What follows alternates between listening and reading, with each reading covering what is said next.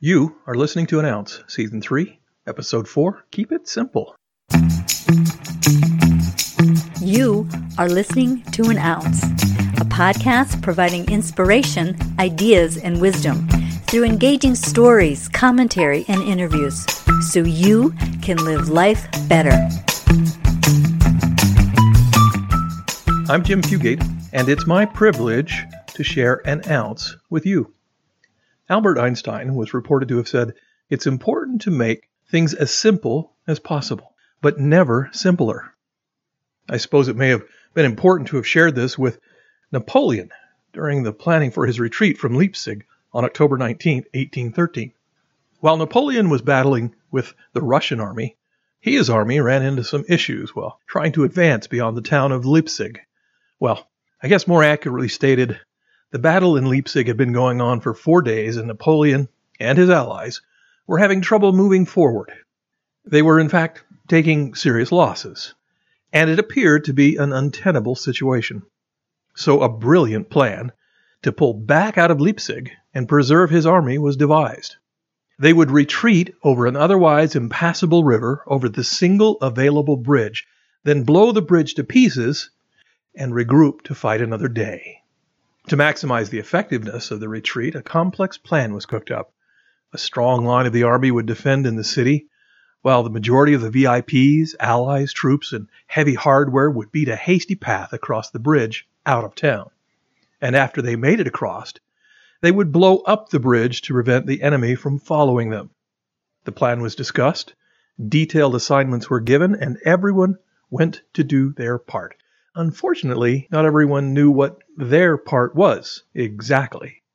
Napoleon placed General Dulauloy in charge of the highly critical task of blowing up the bridge, the timing of which had to be absolutely perfect.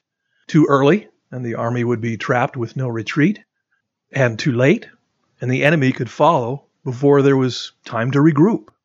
General Dulauloy, for some reason, was not excited about being in charge of this part of the retreat directly, so he assigned or delegated the task to a trusted officer and engineer, Colonel Montfort. The bridge was quickly set and ready to detonate on command. However, Colonel Montfort was a bit unclear on the timing of the explosion. So he scurried back across the bridge and back into Leipzig to the makeshift headquarters of Napoleon to get clarification on this rather essential point. Montfort left Corporal Lafontaine in charge with orders not to set off the explosives and destroy the bridge until he returned, or unless it was apparent that they were about to be overrun.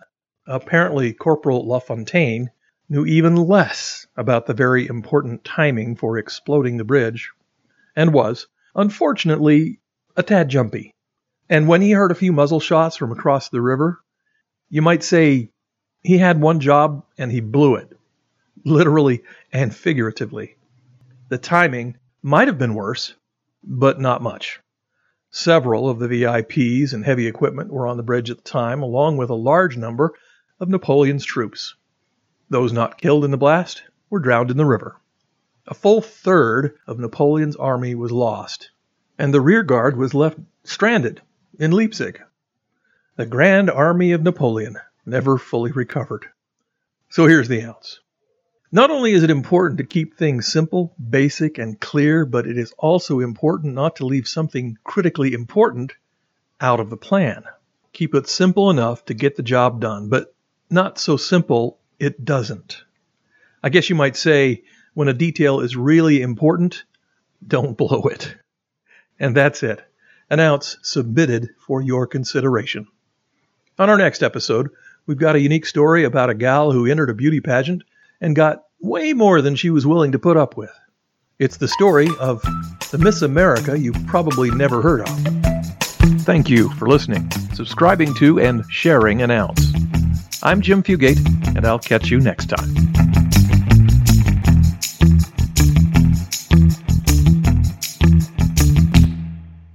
Hey Tish, I need help. What's up? I don't know. It just won't work.